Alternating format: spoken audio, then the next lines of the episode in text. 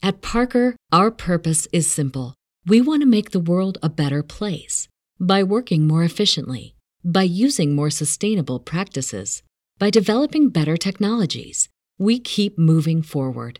With each new idea, innovation, and partnership, we're one step closer to fulfilling our purpose every single day. To find out more, visit parker.com/purpose. Parker, engineering your success. As humans, we're naturally driven by the search for better. But when it comes to hiring, the best way to search for a candidate isn't to search at all. Don't search, match with Indeed. When I was looking to hire someone, it was so slow and overwhelming. I wish I had used Indeed. If you need to hire, you need Indeed. Indeed is your matching and hiring platform with over 350 million global monthly visitors, according to Indeed data, and a matching engine that helps you find quality candidates fast. Ditch the busy work. Use Indeed for scheduling, screening, and messaging so you can connect with candidates faster. And Indeed doesn't just help you hire faster. 93% of employers agree Indeed delivers the highest quality matches compared to other job sites, according to a recent Indeed survey. And listeners of this show will get a $75 sponsored job credit to get your jobs more visibility at Indeed.com slash podcast. That's Indeed.com slash podcast. Terms and conditions apply. Fantascientificast presenta Talking Track.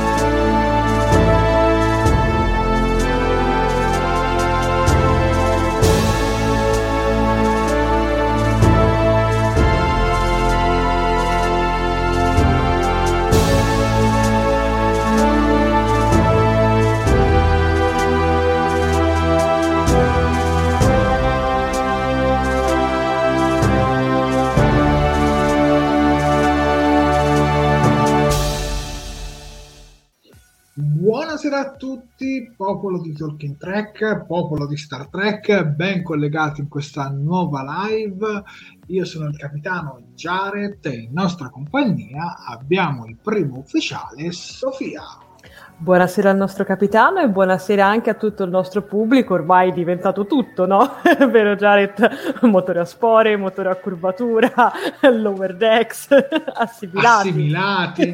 assimilati. esatto, esatto. Beh, buonasera capitano Jared. Buonasera. Questa sera ci addentriamo verso quasi la fine di Star Trek Picard, perché perché stasera andremo a recensire il nono e appunto penultimo episodio della seconda stagione di Star Trek Picard, intitolato Nascondino. Ma prima di cominciare io vi faccio un po' i soliti piccoli reminder social che non fanno mai male. Dunque ragazzi, io vi ricordo che la nostra diretta è seguibile in live sia sulla nostra pagina Facebook che sul nostro canale di YouTube. Mi raccomando, se non l'avete ancora fatto per quanto riguarda Facebook, mettete un bel mi piace alla diretta, una love reaction, quanto sia di più bello, tanti bei commenti e ovviamente mettete anche un bel mi piace alla pagina e condividete perché più siamo e più ci divertiamo. Per quanto riguarda YouTube, invece mi raccomando, anche lì se non l'avete ancora fatto iscrivetevi al canale, cliccate sulla campanellina degli avvisi per essere sempre aggiornati ogni volta che andiamo in diretta che facciamo uscire un nuovo video mettete un bel mi piace alla diretta, commentate come se non ci fosse un domani, condividete e se vi va lasciate anche una donazione nella super chat di YouTube. Penso di aver detto tutto per adesso, quindi caro Jared ti lascio di nuovo la parola. Direi quindi di cominciare con la prima sequenza del nono episodio della seconda stagione di Star Trek Picard, nominato Nascondino. Prego. Bene, cominciamo subito con l'inizio, proprio questi sono i propri momenti iniziali, infatti vediamo che sulla sirena Rios cerca di fermare il teletrasporto, ma arrivano subito la giurati, Sung e i Borg che lo riattivano in men che non si dica, mettendo quindi tutti in pericolo. Uh, infatti la giurati riesuma il corpo della regina prendendo parzialmente il suo aspetto. La regina però non riesce ad impadronirsi della nave poiché giurati l'ha bloccata. Uh, rovistando nella sua mente, infatti, lei ha capito quanto anche la Borg sia sola e uh, le spiega che se prende la nave Sung vincerà e la Confederazione spazierà via il collettivo, ma la regina è comunque ancora convinta di potercela fare. Durati, con, diciamo, intendendo la testardaggine della, della regina, ha applicato un blocco fra tale sistemi della nave, senza però memorizzarlo. Il codice, infatti, è al sicuro nell'ologramma da combattimento d'emergenza con le sembianze di Elnor, che, recuperata la sua spada, inizia ad uccidere a sangue freddo gli assimilati, mentre la regina lo insegue. Intanto, nello chateau arrivano Picard, Talin, 7 di 9 e Raffi. Bisogna infatti difendere la nave ad ogni costo e il tempo stringe, servono quindi delle armi e una strategia. Uh, Rios presto li raggiunge insieme a Teresa e Riccardo, informandoli che la regina non è sola. Ha infatti creato un esercito di Borg che li attacca, costringendoli così a nascondersi e dividersi. Mentre stanno fuggendo però Rios viene colpito, così Talin teletrasporta lui, Teresa e Riccardo, sempre loro tre, nell'appartamento, nel suo appartamento, bloccandoli lì. Uh, una volta che sette raffi si sono divise eh, qui, dal, dal, resto del gruppo, Sung si fa avanti, cessando momentaneamente il fuoco. È convinto di star lottando per un futuro migliore, aiutando la regina a distruggere la missione Europa. Picard, infatti, per lui è la variabile che può mandare, eh, diciamo, in malora i, i piani, a meno che non si arrenda. Se non lo farà, Sung non si fermerà certo dal catturarlo ed ucciderlo. E questo, diciamo, è tutto il super, il super mega inizio di questa, di questa puntata. Puntata molto... Prego, Jared. No, dicevo, vai, vai, prego. Ah no, scusa, pensavo volessi dire qualcosa, perdonami.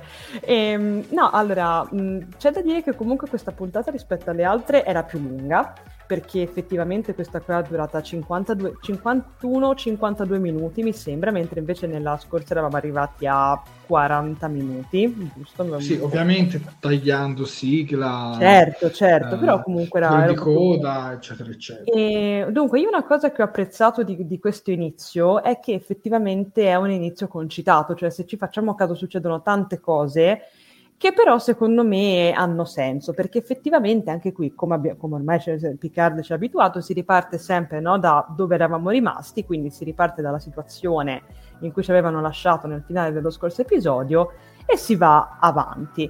E, e questa cosa mi è, mi è piaciuta. Mm, ti dirò la verità, ho apprezzato allora, di, tutte queste, di tutte queste cose che succedono tutte quante insieme la parte che mi è piaciuta di più è stata quella con la Giurati e la regina. L'ho trovata molto interessante e soprattutto è molto bello il fatto che comunque Giurati continui ancora a combattere, perché effettivamente questo, ora poi ti lascio la parola a Jared, um, penso che cioè, in questa stagione si è lavorato veramente tanto e anche bene sull'evoluzione del suo personaggio. Perché mh, se vi ricordate, io ero la prima, la scorsa stagione e anche un pochino all'inizio di questa a lamentarmi che, perché avevo paura che diventasse, mi dispiace, un pochino la nuova Tilly, no? Che quindi diventasse poverina un po' relegata alla macchietta poi anche Tilly in realtà ha avuto un ottimo percorso nell'ultima stagione di Discovery, però temevo che diventasse un po' la macchietta, mentre invece mi ha sorpreso.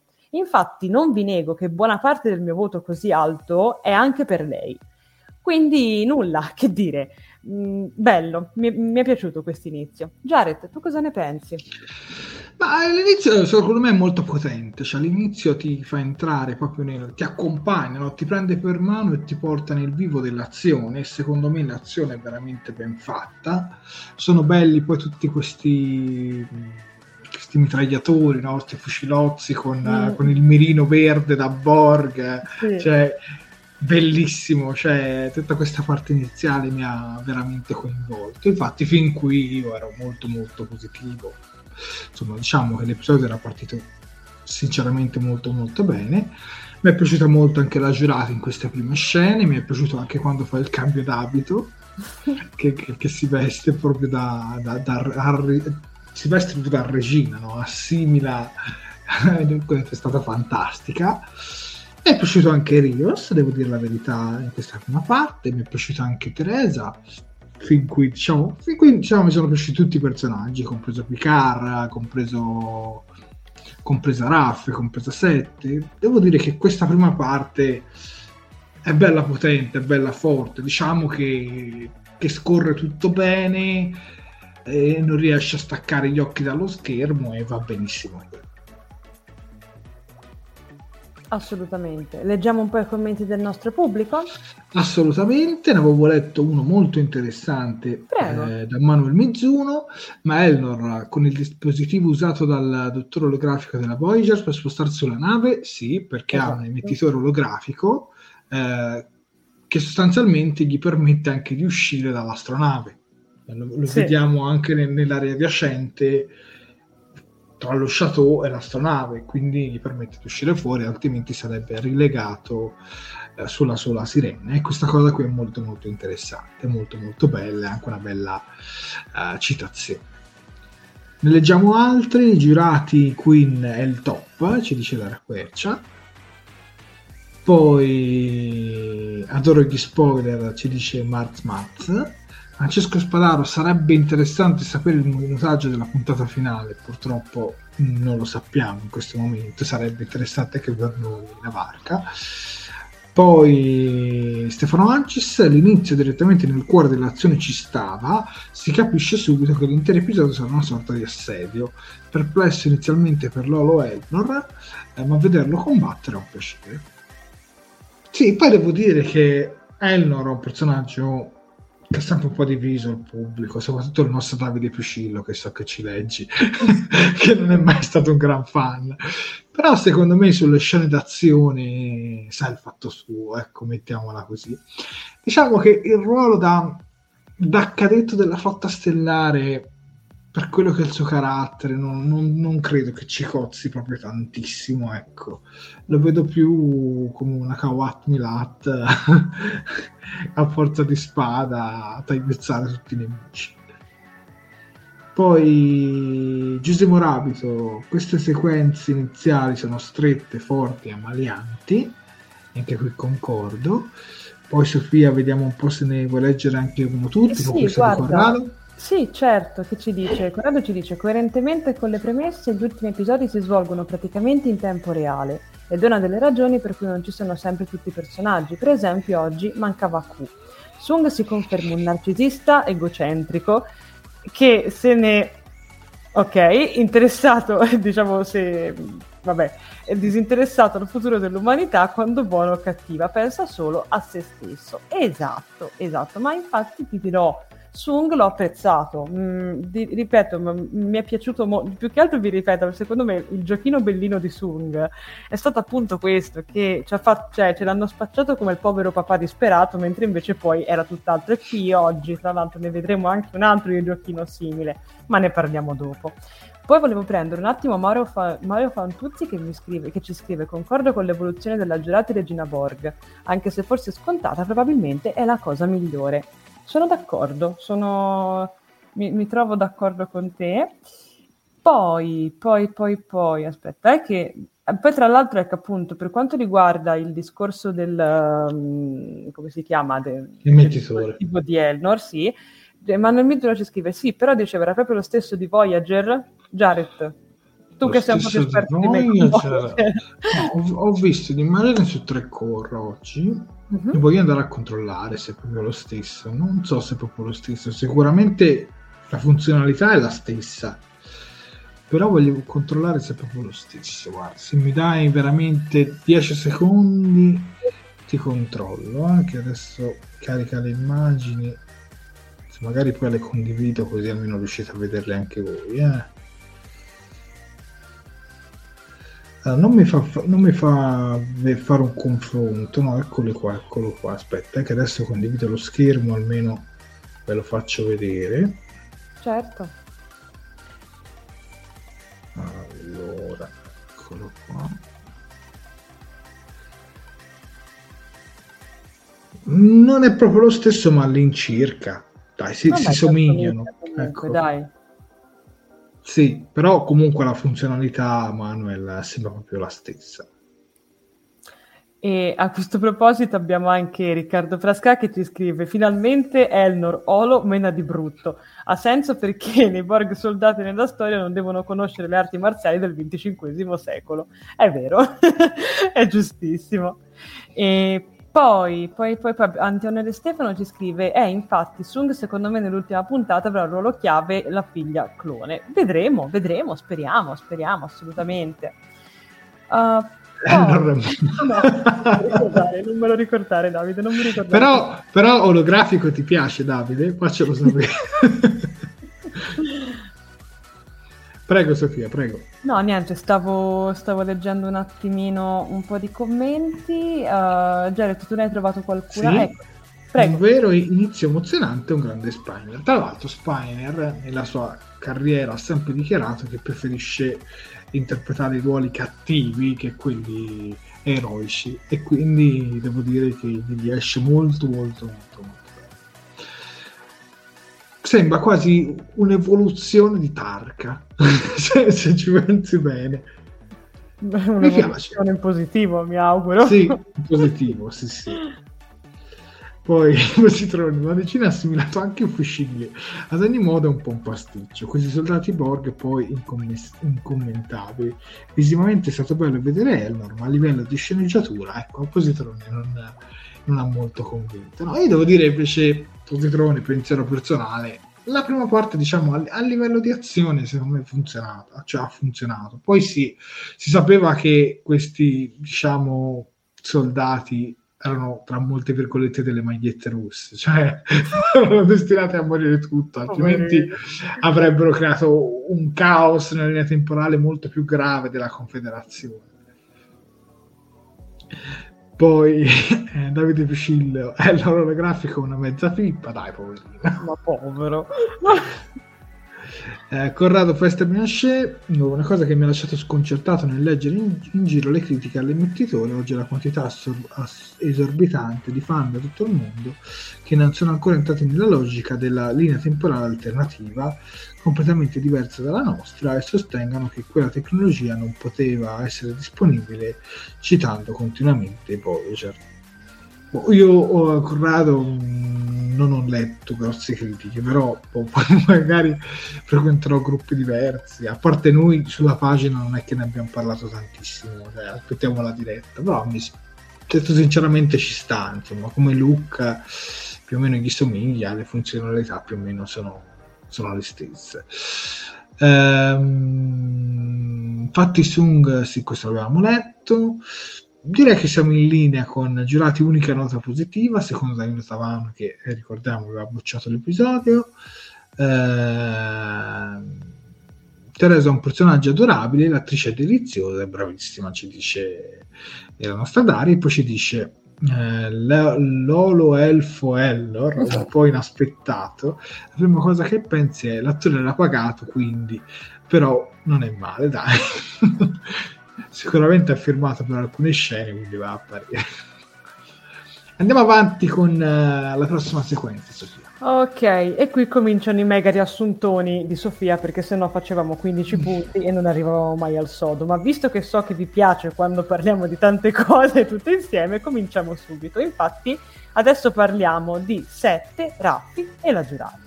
Allora, quindi Separate dal gruppo, Sette Raffi cercano il modo di arrivare alla sirena, trovandosi a scontrarsi con i Borg che circondano lo chateau.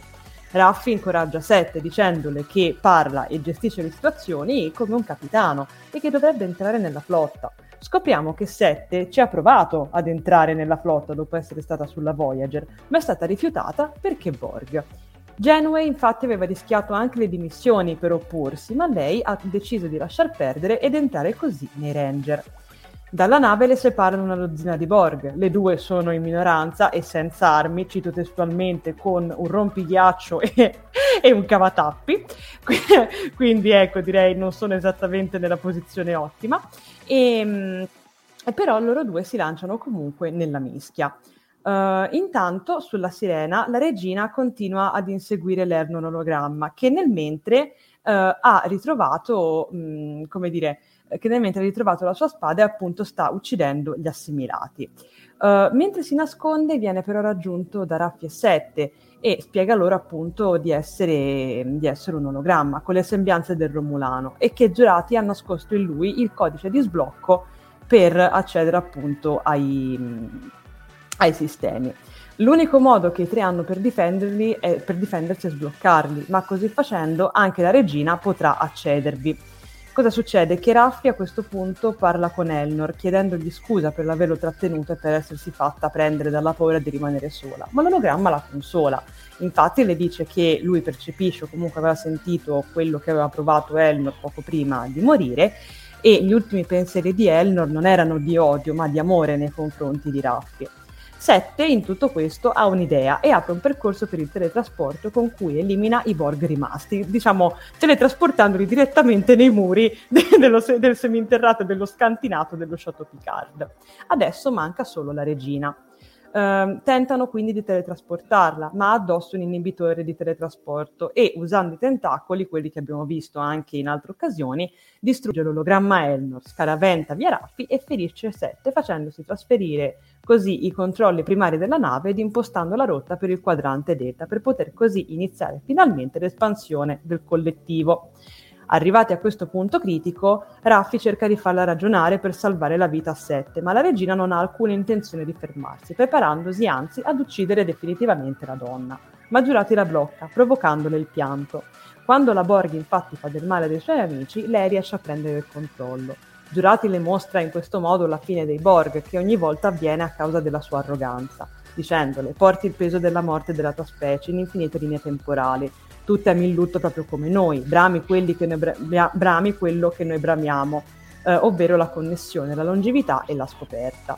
La proposta quindi è questa. Invece di prendere queste tre cose con la forza, possono chiederle. La galassia infatti è piena di vite che devono essere salvate e che possono, costru- che possono costruire dei Borg migliori e una collettività basata sulla salvezza invece che sull'assimilazione. In questo modo può nascere una collettività che accoglie l'unicità dei suoi membri, la debolezza è una forza della, co- della cooperazione. La regina è affascinata dalla proposta de- della Giurati, um, perché alla fine diciamo che facendo in questo modo la devozione sarebbe enorme. E Sette, tra l'altro, come sottolinea la stessa Giurati, è un esempio per tutti. Infatti ha usato la Borg in lei per servire al meglio la sua umanità. E la Giurati dice anche costruiamo un universo di sette partendo da quella che già abbiamo. Regina a questo punto, convinta diciamo, delle parole di, di, giurati, salva sette, ma ad una condizione, ovvero avrà di nuovo gli impianti Borg. Scusate per il mega riassuntone, ma così almeno abbiamo tutto quanto insieme e possiamo già parlare di tutto quanto, tutto in una volta. Che dire, eh, che dire, anche quest- diciamo che questa parte dunque è, è, stata, è stata interessante, penso che appunto sia è stato molto interessante più che altro continuare, come dicevo, a, a vedere il, questa, appunto come Giurati stia continuando a combattere per avere comunque sempre il controllo sulla regina Borgo, comunque per impedirle di fare determinati gesti. Mi è piaciuta molto la scena in cui la fa piangere, perché si percepisce proprio il disorientamento della regina che non ha mai provato una cosa simile. Se vi ricordate, lei aveva fatto provare a Giurati delle emozioni forti, spaccando il vetro del locale, insomma facendo atti diciamo non esattamente positivi e da persone civili, grazie Daria, e, e, e, quindi insomma ed è bello vedere come se da una parte la regina spinge i giurati a fare delle cose brutte, dall'altra parte appunto abbiamo la um, Giurati che cerca di far provare le stesse emozioni ma in un'altra maniera appunto alla regina. L'ho trovata molto molto molto bella. E che dire, poi vabbè ragazzi, il nostro duo 7 e Raffi secondo me funziona sempre e mi è piaciuto anche il fatto che Raffi parli con, uh, con l'ologramma Elnor, ecco dai, ci voleva, cioè me lo aspettavo, mi aspettavo che sarebbe successo però l'ho apprezzato, mm, vi dirò la verità. Forse un po' la telenovela? Va bene, però ci sta. Jared, tu che mi dici di questa lunghissima sequenza? Ma a me è piaciuto molto tutto un po' l'episodio in cui Raffi si comporta un po' con, uh, con Sette, uh-huh. soprattutto quando le dice guarda tu saresti stato un ottimo capitano glielo dice un po' per tutto l'episodio, a un certo punto veniamo anche un po' a sapere no? la fine di 7, che sostanzialmente ci rivela che lei avrebbe voluto unirsi alla flotta stellare, ma mh, l'hanno rifiutata perché era una Borg. E in tutto questo sappiamo anche che Genui ha lottato per lei quasi al punto di dimettersi e questa è stata una cosa molto molto bella che secondo me Kate Mulgrave non avrebbe mai fatto per Johnny Ryan ma nei personaggi sicuramente sì. E questa è una cosa molto bella e mi ha anche emozionato sentire poi che dire tutta la parte con la regina Borg mm, qui io iniziavo un po' a diventare un po' dubbioso, ecco, mettiamola mm. così. Non so, boh, la regina Borg che, mm, che inizia a diventare buona, non lo so, non, non mi convinceva tantissimo, ti dico la verità. Si riprende un po' dalla scena dell'episodio precedente in cui vediamo prendere per il collo Raffi e poi prova pietà, sostanzialmente, no? come si chiamava anche l'episodio. Quindi già da lì ci viene, diciamo, introdotto qualcosa però qui non lo so, cioè salvare, c'è un Borg che assimila per salvare, mm, non mi ha convinto tantissimo. Però magari voglio rivedere l'episodio però un'altra volta, perché vedendolo una volta sola non ho molto chiaro tantissimo le scene. Però non lo so, mi ha lasciato un po' dubbioso, ecco. Non, cioè, non mi ha fatto arrabbiare, questo no, però mi ha lasciato un po' dubbioso. Diciamo che io stento ancora a fidarmi, ecco, mettiamola così. E poi boh, il compromesso, non lo so, non mi ha convinto proprio tantissimo. Al contrario, però, mi ha convinto Elnor, mi ha convinto Raffi e mi ha convinto anche la stessa 7 di 9. Eh, che, che, poi in sostanza lei alla fine è tornata come lo era fino a pochi giorni prima, cioè che lei ha vissuto la maggior parte della vita come come una Borg più che come un essere umano. Però devo dire, mm, non lo so, questa è stata una delle prime scene che mi ha, che mi ha convinto a metà. Diciamo che da una parte sono rimasto uh, super positivo e da altre parti abbastanza dubbioso. Ecco, mettiamola così. Eh, Manuel Mizzuno, Ammiraglio Genui, The Best. Tra l'altro leggevo di, molto, molto di strisce perché non mi piace leggere degli spoiler da serie che non ho ancora visto, ma pare che forse qualcosina si viene anche detta eh, in Star Trek Prodigy, però in Italia non è ancora uscita e non l'ho ancora vista io, cioè, ne, non, non, vi sto facendo la classica frase antipirateria, non l'ho proprio vista ancora, neanche in altre maniere, quindi su Prodigy non, non posso ancora esprimermi, quando arriverà in Italia però la guarderò volentieri, magari riusciremo a approfondire qualche dettaglio su Genui, anche se lì Genui sarà olografica. Comunque il rapporto tra Sette e Raffi devo dire che è stato veramente ben delineato in questa stagione. Ripeto, il duo è veramente forte insieme. Mm. Leggiamo qualche commento? Assolutamente sì, assolutamente sì. Tra l'altro stavamo parlando un attimino di incoerenze e tra l'altro abbiamo infatti Mauro, Mauro Fantuzzi, infatti qui mi, sinceramente mi trovo d'accordo con te che dice Raffi e Sette che vanno con un taglierino, un cavatappi contro un protone armato e ne escono praticamente indenni.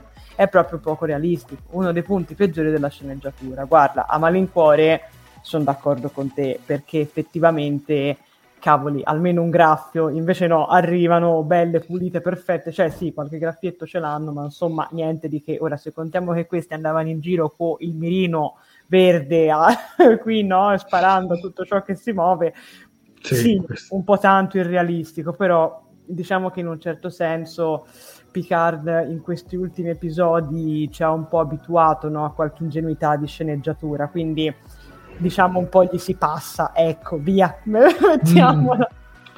Mettiamola così, mettiamola così. Poi abbiamo anche Antonio De Stefano che ci fa una fantastica equazione. Girati più Regina Borg uguale fusione mentale vulcaniana 3.0. Questo l'ho pensato anch'io.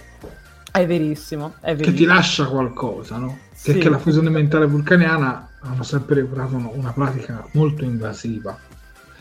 Saluto Luca Neng, Nengil, un saluto al volo, vi seguo in post. Ciao Luca, allora facciamo un saluto nelle tue cuffie quando ci ascolterai in seguito la puntata uscirà in podcast mercoledì sui canali di Fantascientificast. Breve reminder dite come faccio ascoltare in podcast? Bene Spotify, Amazon Music, Google Podcast, iTunes eh, Red Circle t- tutte le piattaforme che contengono i podcast. Eh, basta che cercate il canale Fantascientificast. Al suo interno trovate tutti i più belli podcast di fantascienza, tra cui anche Tolkien. Cliccate sul, sulla puntata e potete ascoltarci in versione solo audio. E magari è carina, come sempre detto, da ascoltare magari che so in macchina o mentre andate a correre. Beh, piccolo momento eh, autopromozionale finito. Continuiamo con, eh, con, gli altri commenti. Guarda, se posso, cioè, ci sarebbe un commento di Corrado Festa Bianchet che mm-hmm. vorrei leggere che effettivamente questa è una cosa che ho notato anch'io, che ci dice infatti la proposta finale che la regina accetta ricorda un po' i superesseri della posta in gioco, ridotti a cervelli che scommettono sui combattimenti tra schiavi. Kirk alla fine li, eh, li sfida a fungere da guida de- ed educatori a questi esseri inferiori, una vera sfida che non potevano rifiutare. Sai che in effetti ci avevo pensato anch'io a questa cosa, infatti mi ricordava qualcosa che avevo diciamo già visto tra mille file di virgolette, quindi sì, effettivamente non ti posso dare torto. Poi abbiamo anche Mars Mars che ci scrive: Certo, è stato facile convincerla dopo che gli ha fatto vedere il fallimento in tutte le dimensioni e promettendo un nuovo universo di Borg buoni senza nemici. E aggiunge: La regina avrà pensato, forse questa volta ce la faccio. Beh, direi che lo scopriremo solo vivendo, no? Anche perché. Vedremo sì, un po' come va. Qui è interessante, no? Che vede un po' tutte. Sì, cose. sì, sì, assolutamente. Volevi leggere qualche altro commento? Sì, quello di Marcello Lorusso. Non mi convince la scelta buonista, ma va archedetto che si ricollegherebbe bene con la scena iniziale in cui incrociano quei Borg e Q imputa a Picard di approcciarsi con la guerra alla proposta Borg, cioè alla prima puntata. Eh, in effetti la Borg che vediamo alla prima puntata di Star Trek Picard era coperta quindi potrebbe essere Agnes. Anzi, adesso oramai le percentuali sono molto alte ah. su chi sia. Però mh, anche io la vedo un po' come te, diciamo che anche a me mi ha fatto un po' storcere il naso Marcello. Poi Raffi e Setti piacciono sempre di più, ci dice Riccardo Pascà. Eh, Riccardo Canil molto bella la sequenza con Sung e Giurati declamano ad inquadrature alterne. Mm-hmm. Sì. Eh, poi abbiamo Francesco Spadaro, una barca che ci dice la conversazione sul futuro capitano con apertura a riprovarci. Notare che Sette dice che l'ostacolo è adesso che non usciranno vive, apre la storia un possibile spin-off. Sognare è lecito. Piacerebbe anche a me uno spin-off. Mm. Al di fuori di, di, di Picard, ma sempre nel, con, con quei personaggi. Poi, poi, poi, poi, quello di Stefano, non so se l'abbiamo letto, Ralph e 7 convincono sempre, la parte con Eleanor ci può stare, mi ha lasciato un po' perplesso la redenzione della regina dopo i discorsi giurati, tipo finale episodio Matteo, grazie Stefano, è quello che ho pensato anch'io. Anche a me mi ha lasciato un po' dubbioso, boh. cioè ci sta perché comunque è coerente la cosa, cioè la cosa comunque cioè, si infila bene, non è una scelta sbagliata però boh, mi aspettavo altro, devo dire la verità, da, dalla regina Borg. ecco, mettiamola così. Non lo so, poi vediamo come finisce, perché cioè, secondo me c'è sicuramente qualcos'altro, soprattutto con i Borg iniziali. Eh, in teoria tutti i Borg eh, non dovrebbero essere sempre uguali, ci dice Positrone 76 eh, Antonio De Stefano più che altro l'inverosimile parte già dal fatto che loro all'inizio arrivano con i phaser, armi molto più potenti dei fucili eh, e mitragliatori avrebbero potuto farli fuori tutti, mentre poi ci riescono in due armate solo di cavatappi e poco altro. Mm. Sì, non, non, mi sento di darti torto, ecco, onestamente. Cioè, la scena in sé è figa, è bella, esplosiva, però effettivamente c'è qualcosa che, non torna. Sì. Però c'è da dire che loro sono sicuramente molto esperti, cioè conoscono tecniche del, del, del loro secolo, non lo so, però sì, in effetti col calcolo del cavatappi ha lasciato un po' a desiderare. In, in Star Trek eh, comunque la redenzione del cattivo più che la sua sconfitta e punizione sono un, marco, sono un marchio di fabbrica, è vero. Mm-hmm. Ok, direi di andare avanti con la prossima sequenza. Ok, questa ce la sbrigheremo molto velocemente, me lo sento. Anche con, perché... la censura, con, la censura, sul braccio di, di Rios, perché altrimenti eh, ci facevano crollare la diretta, ragazzi. Esatto, Rios non si sta squagliando, non vi preoccupate, sta benissimo. Infatti Rios intanto si trova nell'appartamento di Tallinn insieme a Teresa e Riccardo.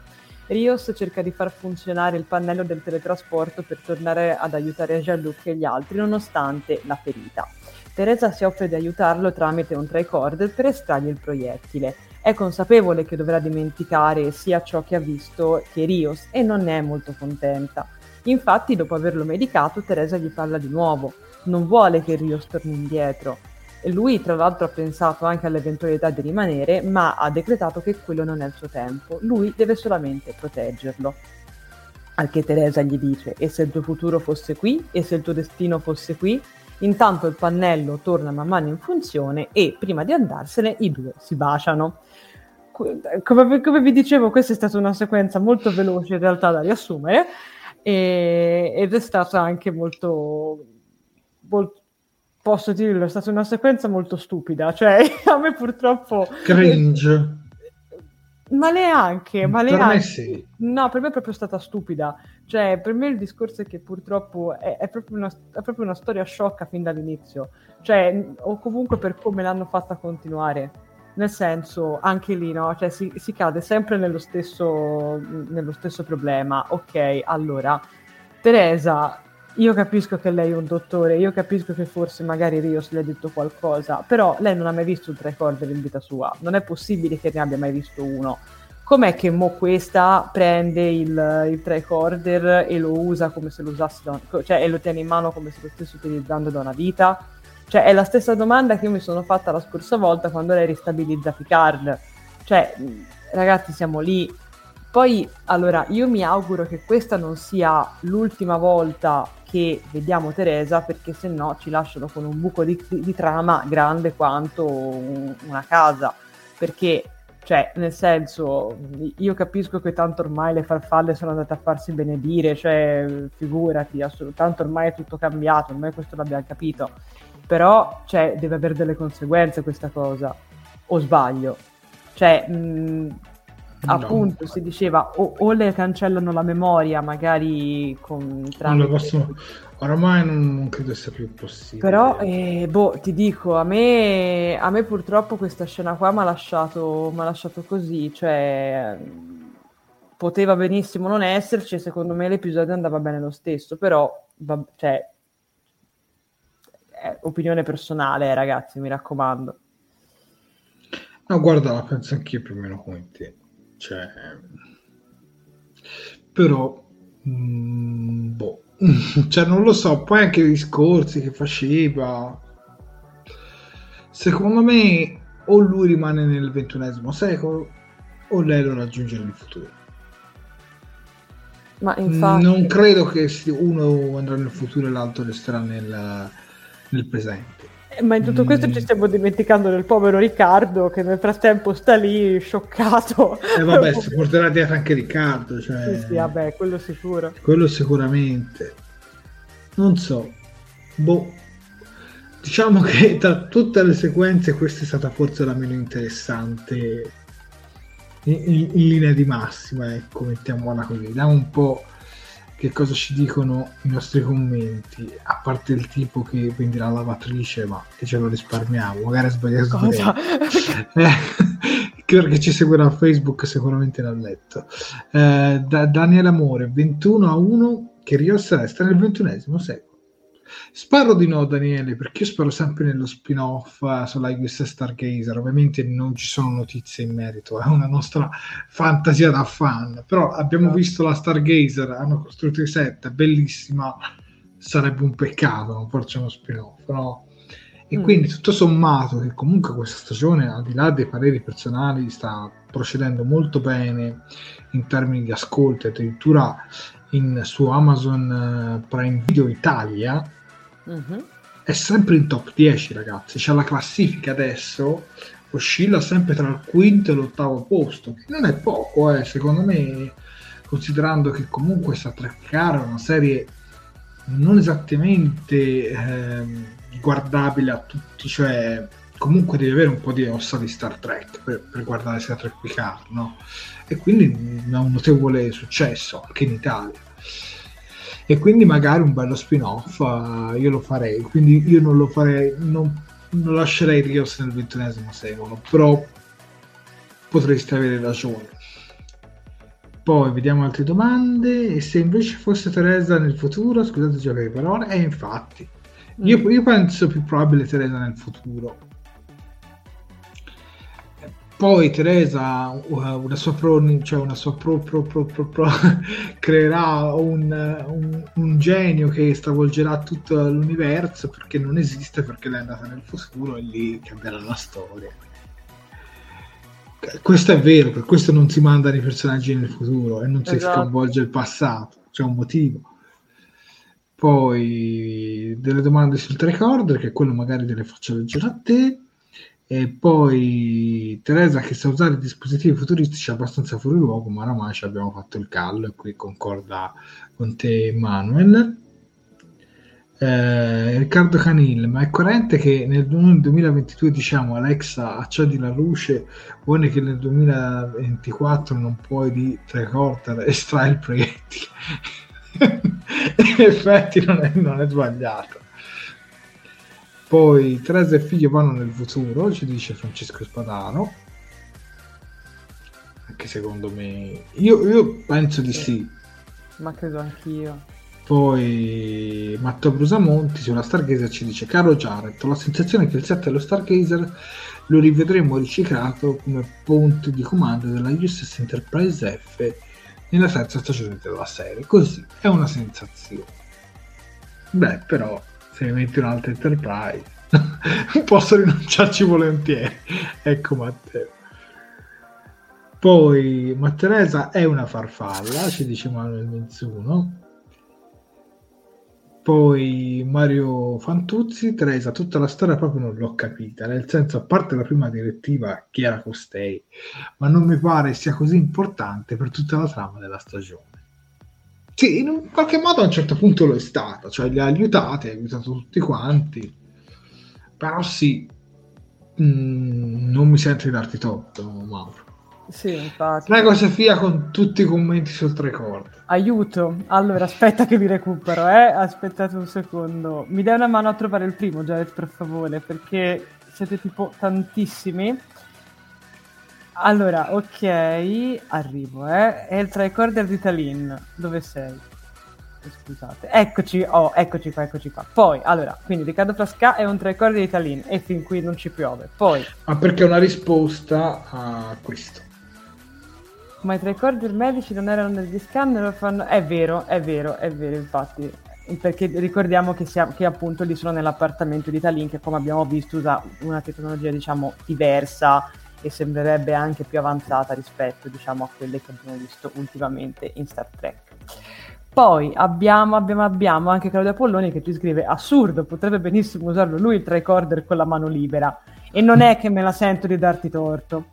Poi abbiamo, abbiamo, abbiamo, mh, mm, eccoci qui, Corrado Festa Bianchet che ci scrive un tricorder però dovrebbe essere proprio una, per una questione di evoluzione tecnologica uno strumento molto più semplice da usare degli strumenti con cui Teresa ha a che fare quotidianamente, come uno smartphone in mano a un informatico di 50 anni fa. E io su questo sono d'accordo, però se tu non mi spieghi come si fa ad utilizzare, hai voglia te a mettere in mano uno smartphone a un informatico di 50 anni fa. Però, guarda, ragazzi... guarda, mio babbo, mio, mio babbo, mio padre, perché non è toscano, perché mio babbo so che in Sicilia babbo vuol dire un'altra cosa, non lo sa usare. non lo sa usare lo smartphone, figuriamoci tra i cose, quindi non lo so. Esatto. E poi non so se ci sono altri commenti che riguardano il tricorder, non mi sembra. Non lo so, in questo momento non li sto leggendo. Beh, allora io andrei avanti con, con, la prossima sequenza. Assolutamente sì, e si parte con il secondo mega riassunto della Sofia, perché in, pa- in questa parte parliamo di Picard e Talin. Uh, dunque, inseguiti da Sung e dai Borg, i due non possono né entrare né uscire fuori dallo chateau, ma possono andare giù. Infatti, sotto la casa ci sono molti tunnel sotterranei, ma Picard inizialmente non ricorda dove si trova in entrata facendo così affidamento ai ricordi appartenenti alla sua infanzia. Talin, una volta raggiunto i, diciamo, i cunicoli, riconosce quei posti perché li ha già visti nella mente appunto di Picard. Gli chiede spiegazioni su che cosa sia successo lì sotto e Picard le dà una spiegazione in realtà molto storica, no? spiegandogli che comunque quelli erano diciamo, utilizzati dalla resistenza francese, poi quando sono arrivati i nazisti hanno dovuto chiudere tutto, insomma una spiegazione storica. Ma Altalini gli dice guarda, a me non interessa questo, io voglio sapere appunto che, cioè, che cosa, perché nella tua mente eh, questo posto è diventato così oscuro, che cosa è successo. A questo punto allora Picard racconta. Uh, quando era piccolo aveva seguito la madre lì sotto per giocare a nascondino, perdendola però nel buio. Uh, usando i tunnel possono arrivare però dalla parte opposta del vigneto e raggiungere così la nave. I due continuano a camminare nel buio, arrivando nel posto visto nei flashback di cui parleremo dopo, dove trovano anche la porta dietro cui il padre di Jean-Luc Picard aveva chiuso, Jean-Luc, scusate, aveva chiuso la moglie, ma manca la chiave. Sung intanto li cerca, trovando a sua volta il passaggio segreto per scendere nei tunnel, riuscendo così a raggiungerli. Usando una pistola d'epoca trovata in un comodo baule, Picard lo fa allontanare e spara alla serratura, ottenendo così una via di fuga. In questo modo lui e Talin arrivano finalmente alla veranda, dove vengono braccati nuovamente da Sung. L'uomo, infatti, è ancora convinto eh, delle parole che gli hanno detto sia Cook che giurati. Infatti, lui è convinto che il futuro che lo aspetta è florido e prospero e tutta la galassia lo amerà ma Picard lo smentisce dicendogli che in realtà sarà solamente temuto. A questo punto Sung non, non cede però e dice noi creiamo il nostro futuro, il nostro destino. Capitani delle navi o capitani, o, o capitani dell'industria, per uomini come noi l'amore e la paura non sono, me- sono, non sono, so- cioè, non sono che mezzi per un fine. Rios eh, riesce fortunatamente a teletrasportarsi nello chateau mettendo fuori gioco i soldati la pistola, quindi il phaser che ha con sé finisce tra le mani di Sung, per poi esplodere a causa dell'errato DNA usato per sbloccarla. Approfittando del fumo, del fumo e rimasto senza scagnozzi, Sung fugge. Quindi adesso siamo arrivati a questo. Intanto Jared ha raggiunto Picard Talin nella, nella, fantastica veranda. Tra l'altro molto bella quella veranda, devo dire. Um, dunque, allora, che dire, qui, allora, qui, qui, chiaramente si comincia in un certo senso ad andare a chiudere, come poi vedremo nel prossimo punto per Benino, eh, una delle sottotrame, diciamo, legate proprio a, alla psiche di, di Picard, ma mh, poi di, di, quello ne parliamo dopo, perché appunto poi affrontiamo nel prossimo punto, vi, vi spoilerò già che affrontiamo per bene tutta la parte de, della sua infanzia, de, dei suoi flashback. Ti dirò, a me non è dispiaciuta questa, questa parte qui. Mm, sicuramente c'è da dire che magari eh, forse comincia a diventare un pochino ripetitivo questa cosa di Picard, eh, no? Che quindi, cioè, il problema secondo me mh, mm, è un po' sempre questo, no? Che come aveva già fatto notare qualche spettatore in qualche episodio fa, mh, mm, quando ci sono gli altri comunque c'è l'azione, mh, mm, si corre, si fugge, si spara e tutto quanto. Poi giustamente subentrano le scene dove Picard è protagonista e il tutto prende diciamo un ritmo più lento e anche un pochino più, più introspettivo e riflessivo e questa cosa va bene. Il fatto è che chiaramente è diventato un pochino quasi si può dire lo stampino tra molte virgolette di tutta quanta la stagione non è per forza un punto negativo, anche perché comunque alla fine se ci si pensa è anche coerente con il personaggio, poi comunque alla fine Sir Patrick Stewart ha anche la sua età, quindi voglio dire, non è che lo possiamo sempre vedere che corre, no? Giusto Jared? per cui insomma...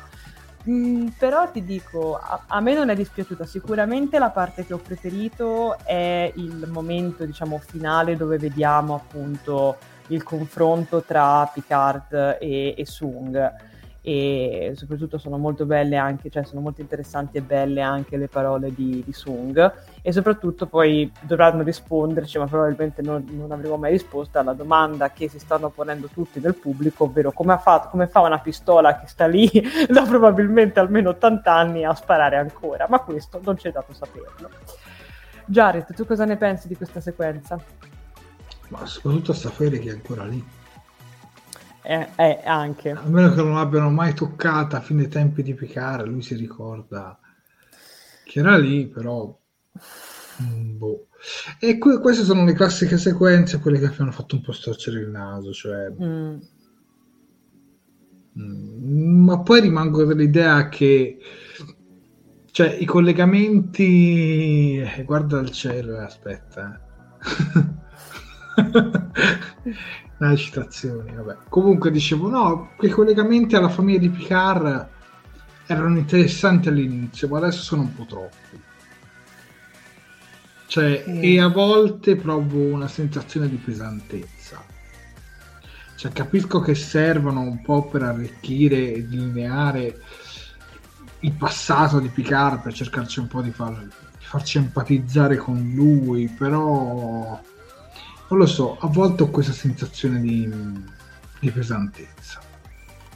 Mm. No, no, ma guarda, sono, sono d'accordo con te.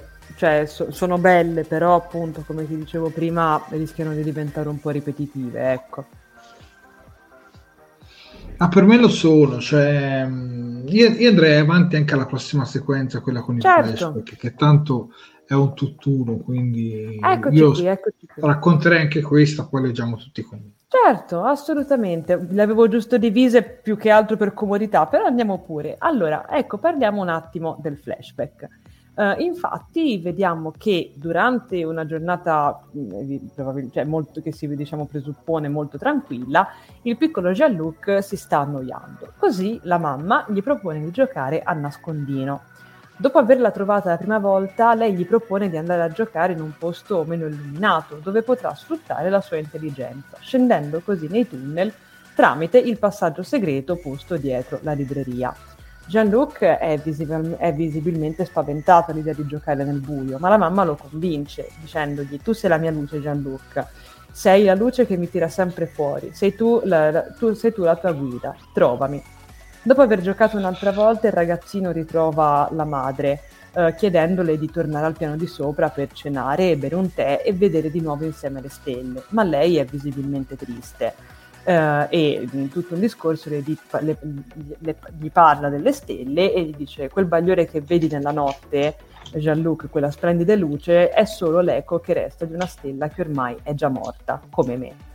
Quando mi ricorderai, promettimi che eh, ignorerai la freddezza di una stella morente e invece ricorderai la sua luce e l'infinito e vasto amore che provava per te. Il padre in tutto questo non è molto felice del fatto che i due giochino là sotto al buio, perché secondo lui comunque è un posto molto pericoloso dove, dove andare a giocare a nascondino, soprattutto viste le condizioni della donna e uh, tra l'altro la, la, la, madre di Jean-Luc quando lo sente arrivare scappa, lasciando indietro il figlio che rimane intrappolato con il piede tra le assi di legno. Il papà a questo punto trova Jean-Luc, liberandogli il piede e chiudendo poi la madre in una stanza, serrando la porta. Lei lo implora di salvarla facendolo uscire e la notte, approfittando del fatto che il padre stesse dormendo, Jean-Luc prende la chiave per liberarla. Ma una volta aperta la porta, diciamo che eh, Jean-Luc trova la madre senza vita, ok?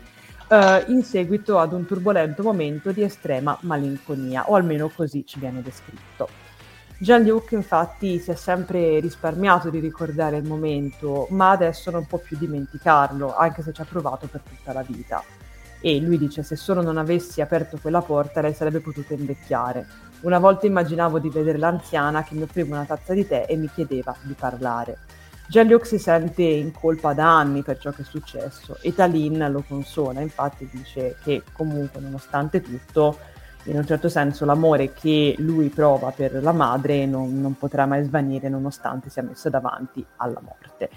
Tra l'altro, una, c- qui c'è una citazione appunto all'interno di questa, di questa scena. A un certo punto Gianluca racconta, come abbiamo detto, di aver immaginato di prendere un tè con la madre e farci due chiacchiere e fa riferimento al sesto episodio della prima stagione di, appunto, di Next Generation intitolato Dove nessuno, Dove nessuno è mai giunto prima, di cui vedete una piccola immagine sotto la fotografia della chiave.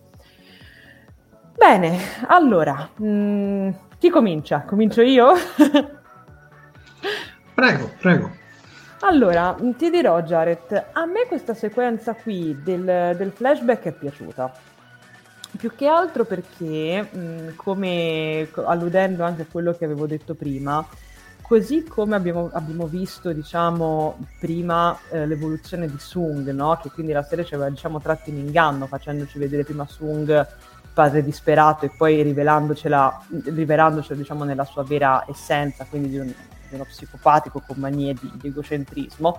Alla stessa maniera noi qui vediamo la stessa storia però raccontata da un altro punto di vista, ovvero appunto il punto di vista reale, perché noi comunque tutta questa, tutta questa storia l'avevamo già vista mh, mm, nel, nel, subconscio di Picard e nei suoi ricordi, che però chiaramente erano ricordi di un ragazzino che in un certo senso si fida ciecamente della madre e che quindi appunto visto che le vuole tanto bene, visto che comunque pare che la madre sia quella dei due che passa più tempo con lui, lui si fida di tutto quello che le dice, mentre invece in questo caso tutta la storia che noi abbiamo conosciuto viene messa in discussione e noi vediamo effettivamente quella che è la realtà dei fatti, perché appunto la realtà è che lei mh, chiaramente non, ha, non, per colpa sua, però ha delle evidenti turbe, turbe psichiche che la, che la portano diciamo, a comportarsi in un certo modo, facendo anche diciamo, dei danni e lasciando anche effettivamente un trauma in, uh, in Jean-Luc.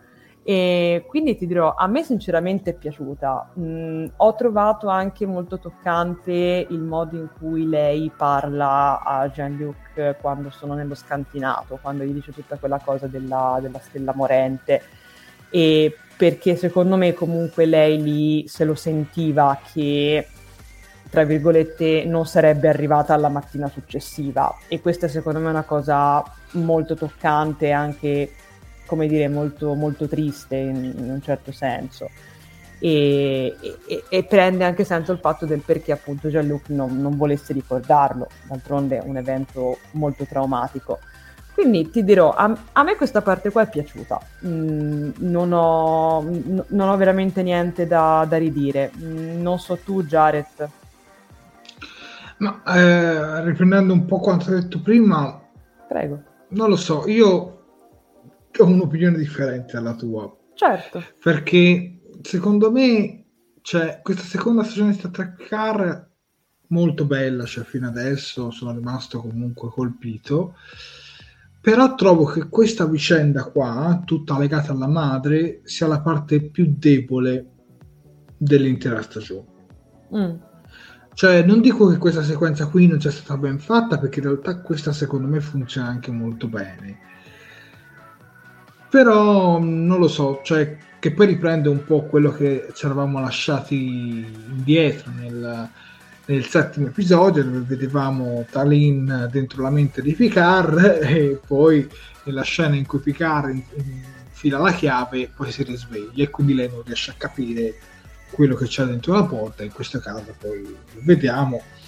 Sicuramente è una scena molto toccante poi vedere insomma ora noi qui nelle immagini non l'abbiamo mostrata perché insomma è un'immagine molto forte mm però l'avete vista voi, quindi ne possiamo parlare, quindi diciamo, abbiamo deciso di, di, most- di evitare, ecco, mettiamola così, di mostrare la donna impiccata sostanzialmente. Però sì, la scena, cioè la sequenza funziona bene, cioè è d'impatto, sicuramente molto drammatica, è riuscita a farmi anche breccia, però rimango dell'idea che, cioè come un po' ha scritto il nostro De Stefano, aspetta che adesso lo vado a recuperare, Antonio De Stefano, cioè ha una puntata dalla fine, secondo me questo arco narrativo, come anche secondo lui, bisognava concluderlo molto prima. Mm. Anche perché poi cioè, capisco come le vicende dello Chateau in qualche modo poi influenzano anche quello che succede nel loro presente, però non le vedo così fondamentali. Cioè, così fondamentali da avere tutto questo spazio. Non dico che non sono importanti, però secondo me hanno troppo, troppo spazio all'interno della serie. Cioè, opinione personale, eh, siete liberi di pensarla in maniera diversa. Ad esempio, aspetta che eh, cambio lo sfondo. Computer eh, cambia sfondo, metti stanza di Sofia con il poster di Annette da questa parte. Ah no, l'ha messo da questa. È male. Beh, che vedo andavo un po' a scatti. Queste funzionalità di streamer da provate in diretta. No, comunque, cioè, ti ripeto, non è una brutta sequenza tutto, però cioè, non capisco come si. Eh, come dice anche Marcello Russo. Cioè, a me piace, però non si capisce come si inserisca nel contesto della trama principale. Appunto, vediamo Marcello, almeno che non si inserisce in qualche modo sul finale, però. Ma eh, però, ragazzi, scusate se posso dire la mia. La prego, mia prego. Cioè, ovviamente, modestissima opinione, però, cioè, ragazzi, questa è una cosa che noi abbiamo sempre sottolineato fin dall'inizio e che abbiamo sempre saputo la serie si chiama Star Trek Picard, l'abbiamo sempre saputo sì. che comunque sarebbe stato incentrato, cioè che il protagonista sarebbe stato Picard e comunque eh, c'era stato anche anticipato, mi sembra che comunque Uh, avrebbe avuto anche dei momenti di introspezione nei suoi confronti. La serie non ci ha mai negato questo, non ha mai detto il contrario. Se vi ricordate, è qualcosa che già succede anche nella prima stagione, che in questa seconda stagione riaccade di nuovo e secondo me riaccade anche in maniera migliore perché vi dirò la verità, l'ho apprezzato di più. Mm, sì, sono d'accordo che se avessero risolto diciamo il tutto in un solo episodio effettivamente sarebbe stato più veloce, probabilmente questi ultimi episodi se, cioè, sarebbe potuti anche arrivare più velocemente alla fine, io su questo sono d'accordo. Però, ripeto, alla fine la storia è quella di Picard, è un po' come sì, se... ma il fratello, scusami, ma che fine ha? Cioè, muore la madre, manco lo sa, manco... Questo, sono da... Vabbè, questo è un altro so, discorso. Cioè, Però comunque... cioè, ci sono dei dettagli che non tornano. Cioè, mm. Poi so che è stato menzionato, mi avete detto in uno degli episodi precedenti. Qualcuno me lo scrisse nello scorso episodio. Però, cioè, boh, mm, cioè, tutti questi drammi familiari il fratello non li ha mai vissuti, cioè, non credo fosse così tanto vecchio rispetto a Picard, boh, ce l'ho avuto 10 anni in più, occhi e croci, cioè, boh, non lo so. Mm non lo so, c'è qualcosa che comunque continua a non convincere. No, no, no, ma io su questo, allora, ma io su questo sono d'accordo con te. Cioè nel fratello viveva in Giamaica, eh, viveva in Giamaica, insomma, il fratello, ah, il fratello di Spy, insomma, Cyborg, che anche lui in Star Trek Discovery non vediamo mai, però Cyborg aveva veramente una grande istanza di età soprattutto considerando come i vulcaniani invecchiano in modo molto più lento rispetto mm. e quindi lì ci poteva veramente essere un grande distacco di età però eh, che poi sai non è che vive in Giamaica è una battuta però nel senso di dire però il fratello di Picard boh, non lo so è uno degli aspetti che per dire una scena così sarebbe stato bello no? che il fratello maggiore l'avrebbe preso per mano l'avrebbe consolato boh, non lo so cioè so che noi fan ci facciamo tutte queste seghe mentali probabilmente che sceneggiatura non frega niente però rimane una, una cosa che non mi convince appieno. Ma guarda, io in realtà sono d'accordo con invece quello che sta scrivendo anche per esempio Manuel Mizuno che ci scrive ma noi, do- ma noi dobbiamo vedere questi flashback come ricordi confusi e distorti di Picard e quindi il fratello non era compreso. E io questa cosa sincer- io condivido, cioè d'altronde cioè, stiamo parlando di un trauma, quando purtroppo si va a rielaborare un trauma, a parlare di un trauma è normale che magari certe cose vengano dimenticate Ora, è vero, dimenticarsi un fratello è una cosa un po' tanto eccessiva, però ti ripeto, secondo me non... Cioè, no, no, come dire, io, non, io, personalmente non lo vedo un così grosso problema, ma ti ripeto, opinione personale e rispetto assolutamente quello che stai dicendo, cioè, ci mancherebbe altro. Però non avrebbe senso allora perché in The Next Generation gli danno poi così tanto peso al fratello certo. e, e, qui poi sembra che non abbia nessun valore. E Marzo, ma potete spiegarci il registration sono dimenticati di perdere il fratello? No, perché se l'avete se qualcuno di voi mi ha detto che è stato menzionato qualche episodio prima, vuol dire che in qualche modo c'è, ma non era presente. Però boh, io, io rimango un po' un po' dubbioso, ti dico. Poi ti ripeto, la sequenza del, della morte di, de, della madre è molto forte, cioè mm. funziona. Però il contesto con l'episodio, con la stagione un po', un po' mi lascia dubbio. Comunque, pensiero personale, ragazzi, siete liberi di pensarla in modo diverso. Io qui eh, mi allineo un po' con Marcello Russo. Ok, l'introspezione, ma se non è funzionale al contesto, a che pro? non potevano tirarne fuori un'altra, ora sembra solo che il suo dramma è risolto l'abbiano spinta ad entrare nella flotta stellare. Eh, io la penso un po' come Marcello. La storia dell'infanzia di Picard era stata inserita per spiegare il blocco che lui ha nei rapporti sentimentali. Tornando nel futuro ed avendo eliminato il blocco, potrebbe amare Laris. Eh, potrebbe cioè. essere così, però io continuo a non rimanere convinto Stefano mi, mi dispiace dai andiamo avanti con uh... aspetta leggiamo un ultimo commento sul fratello l'attore che interp- eh, oramai è scomparso eh, che lo interpretava in TNG aveva 5 anni in più di Stewart quindi tecnicamente dovrebbe essere quella la differenza di età non ha proprio senso non farlo vedere completamente allora non mi puoi dire che è scappato di casa non lo so cioè io capisco se non ricordo di sto, cioè è tutto legittimo quello che dite, però a me rima- rimango comunque scettico. Antonio, io la vedo anch'io come te. Vedremo, dai, vedremo, tanto eh, tanto, insomma, spero che nel finale non ci torneremo sopra. No, ecco. Speriamo di no. Speriamo che usino il minutaggio in un'altra maniera.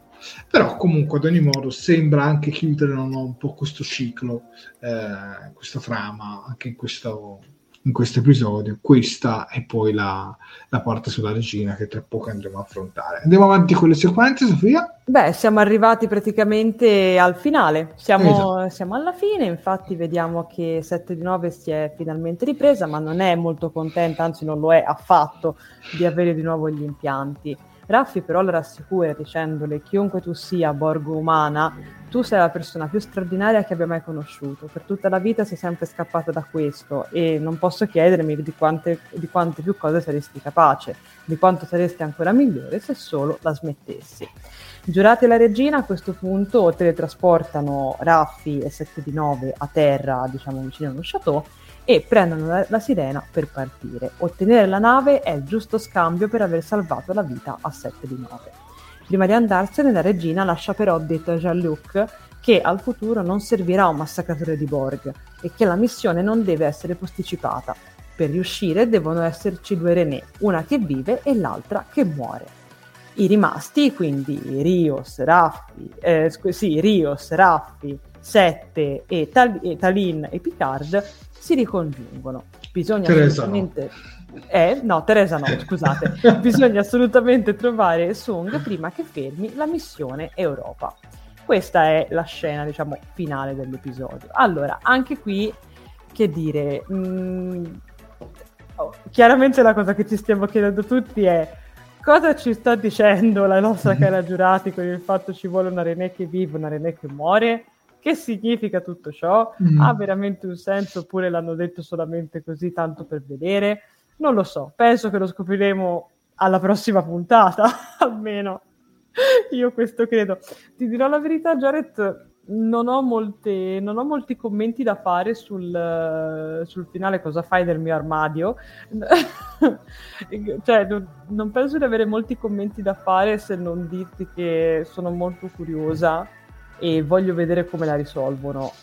Io la butto lì, ora non distrarre tutti con data, io la butto lì, secondo me mh, è possibile che nel prossimo episodio vedremo di nuovo il, l'inizio del, della stagione, cioè rivedremo quelle scene lì, perché se, cioè, tutto sembra farci, farci intendere che si ripartirà, cioè che, che, che, fi- cioè che, finirà nel modo in cui è iniziata, tra mille file di virgolette, però qualsiasi cosa questo voglia dire perché non lo so neanche io. Che la René che, ved- la René che vedremo nel futuro sarà, un alt- cioè, sarà un'altra René Picard? No, no, io parlo, io ti Boh. sto proprio... No, sto provando a so. ipotizzare, non lo so, boh, sto provando a pensare. Boh.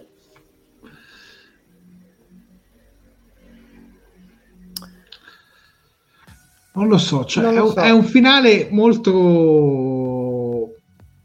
No, che ti lascia un po' con molte domande, ecco, mettiamola Sì, così. parecchie.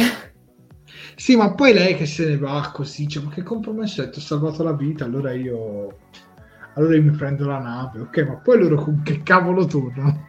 Loro- se for- anch'io. Salini dice qualcosa? Boh. Cioè, non lo so. mm.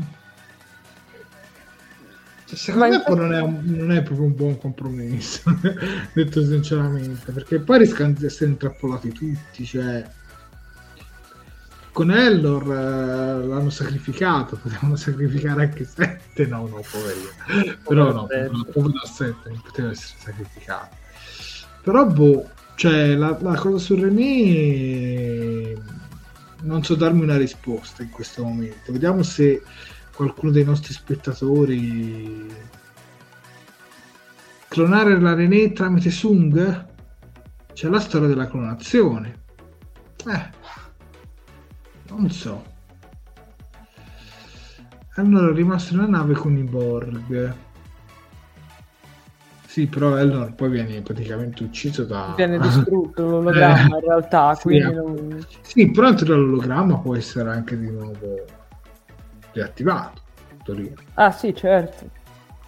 Poi non lo so, sai, sai che proprio non, non- non so rispondermi a questa cosa delle cioè mi sto provando a sforzare, ma io non so darmi una risposta, non, non so tu. Comunque sicuramente hanno almeno chiuso due trame, ecco, quella del pastore di Picard e quella del- della regina Borg, o almeno così sembrerebbe. Però sta Mm. regina Borg cioè che si prende la nave e se ne va, boh, io avrei aspettato e avrei detto, vabbè, ormai aspettiamo che René sistema le cose, poi ci dai uno strappo e ti rendi la nave. Cioè, detto onestamente, scusami. Ci dividiamo la benzina. eh. No, ma perché? Cioè, perché deve scappare così? Cioè, poi, boh, questi Borg buoni, non lo so. mm, cioè, ti ripeto, cioè, hanno senso per quello che ci fanno vedere, però continuano a rimanere dubbioso. Mm. Tra l'altro, scusa, po- posso leggere un commento Vai, che mi, fatto, che mi ha fatto molto sorridere riferito a quello che è successo prima. Peraltro ci scrive, a proposito, Sung ha un mezzo ultraveloce oppu- o suo oppure senza teletrasporto impiegherò la giornata intera per tornare in California dalla Francia? Effettivamente, no, ma allora, quella sequ- ora, scusate se torno un secondo indietro. Eh. Vabbè, ma la regina Borg li ha, li ha messi lì, eh, col teletrasporto. Sì. Però adesso voglio vedere. Sì, ma Sung fa. non era lì, eh. Sung non Eh. era più lì perché Sung fugge maldestramente quando esplode il, il phaser di, di Rios. Quindi, boh, vabbè, il grande Sung. Oi, oi. Poi, Cosa ne pensi, Data? È rimasto senza parole.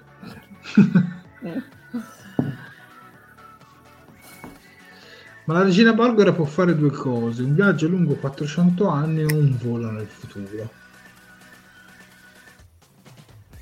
Eh, vero anche questo. mm, Q per arrivare in Francia ha preso un aereo, ma ha trovato una sciavera all'aeroporto in Germania. Senza la nave rimane un Q che, riacquisi- che riacquista i poteri o qualunque de- della tecnologia degli osservatori. Ci sono i laureani pure. Eh beh, se, se riacquisisce i poteri effettivamente basta uno scorpo di vita eh, e va- vanno nel futuro. Sì, effettivamente. Ecco, queste erano delle cose su Q, erano delle cose con cui veramente vorrei un bel lavoro nel finale. sì. Cioè, vorrei veramente una, un qualcosa di, di bello, cioè, mm. spero che gli sceneggiatori insomma si siano impegnati molto, ecco. Eh, spero anch'io. Comunque, cioè, per il resto, essere arrivati comunque a questo non episodio, ammettiamolo, quando la serie è iniziata un po' a calare, avvic- ci avviciniamo alla fine. Mm. E il fatto che gli episodi siano solo 10, secondo me, va solo a vantaggio di questa seconda stagione di Star Trek Picard. Perché se fossero stati 13, quella sensazione da ma si poteva risolvere in tre episodi, fidatevi che, che, sarebbe stata molto molto più pesante. Quindi sono contento insomma che il prossimo sarà l'ultimo e si concluderà no, questo eh, secondo capitolo di, di, questa, di questa serie. Io ho letto tante critiche in giro in questi giorni, però secondo me questa seconda stagione non ha grossi problemi, nel senso ha delle incongruenze, soprattutto sui viaggi nel tempo, su alcune cose che insomma ad alcuni hanno convinto, ad altri hanno lasciato un po' scettici, però tutto sommato funziona secondo me. Certo, 10 episodi di cui, cioè, di cui 9, anzi 8 sono a Los Angeles nel passato, mm. a una certa, sì, come ci fece notare anche qualcuno nella diretta scorsa, ci manca un po' lo spazio, le atmosfere legate a, all'esplorazione, a, agli alieni, cioè, tutto troppo rilegato alla Terra.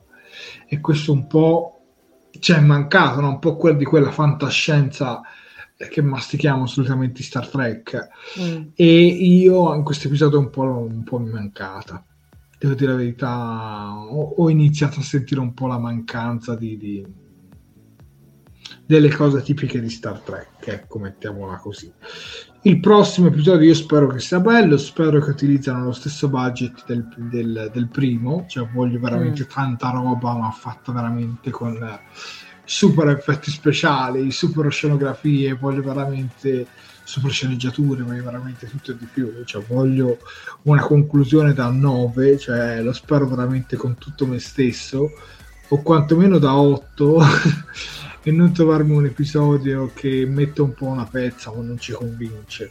Ecco, mettiamola mm. così. Voglio un episodio convincente, ecco. Eh, mi sono impicciato pure io per spiegare il mio punto di vista. Eh, non è facile. Cioè, applicare co- come non so se può tornare nel futuro, siccome è partito da un altro futuro, da quale sono partiti. Quindi nel loro futuro potrebbe esserci già gli alter ego. Oh mamma. Ecco. Eh, è quello. Questi sono i casini dei viaggi nel tempo.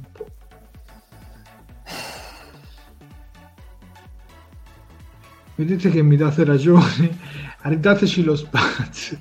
È, è, vero però, è vero Enrico, dopo un po' sì, dopo un po' questa sensazione la si prova. Mm. Però almeno sarà l'ultimo, quindi nel prossimo torniamo in quelle atmosfere. Ecco. Mettiamola così. Comunque, tirando le somme, un episodio dalla fine. Io per ora questa seconda, questa seconda stagione la promuovo. Devono proprio fare un grosso scivolone per essere bocciato, ma proprio uno di quelli belli, belli pazzeschi, eh. Mm. Ora però è arrivato il momento di leggere il commento piano di P del nostro Navarca. Bene. Prego Sofia. Certo, all'1.04 di notte andiamo con Davarca che ci scrive puntata pazzesca, potenti parassiti pungano, no, pugnano cavoli presso piroscafo, programmatrice produce pupillo proiettato, prepotente professore provoca Picard, pilota peloso provvede per proteggerlo, Picard pensa, progenitrice perì, poi, per, poiché percorse porta. Platinato, piacente personaggio, presentasi potenziato perché pericolo passi. Però principessa prende piroscafo. Fantastico, mi piace il, il piroscafo, adoro. Grazie mille carissimo Francesco. Io non so se le studierà la notte, mi immagino, perché. Fantastico, veramente grande Anna Marca. Abbiamo anche Daria Quercia che inveisce, promossi, promossi per Bacco. Grazie carissima Daria, mi raccomando se volete scrivermi altri commenti con le P sono a disposizione. Vediamo un po' gli ultimi pareri dei nostri spettatori prima di andare in chiusura. Uh, Marco Fantuzzi, spero vivamente che soprattutto non rovinino la storia di Cook che aveva mm. dato la scossa iniziale. Ecco, io Mauro in realtà spero non che rovinino, ma che la migliorino, insomma, che ci... Mm che ci diano un colpo di scena che, che, ci stupisca in positivo, ecco, mettiamola così. Eh, allora, fra l'altro ricordiamoci che non stanno occupando i loro corpi, ma quelli della controparte della Confederazione. In realtà dovrebbero ritrasferire le proprie coscienze sulla linea temporale restaurata. Infatti i viaggi nel tempo sono sempre un casino. Cioè... Però vediamo, dai, vediamo. Io, io sono abbastanza fiducioso, ecco, mettiamola così. Non, non sono negativo.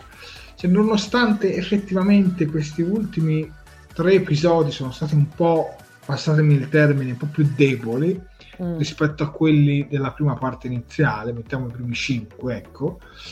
Però, però sono tutto sommato positivo. Per adesso non ho ancora bocciato ufficialmente un episodio. Quindi te l'ho detto, cioè secondo me devono fare proprio uno scivolone tipo Bologna-Inter per essere bocciati. Quindi io spero insomma per loro in un grande episodio. Guarda, mi allineo al tuo pensiero anche perché effettivamente, cioè, poi, ti, poi veramente andiamo in chiusura, scusa Giare, sì. però secondo me il problema è che il rischio scivolone è dietro l'angolo. Io non la voglio, mm. non la voglio Tu sei più scettica.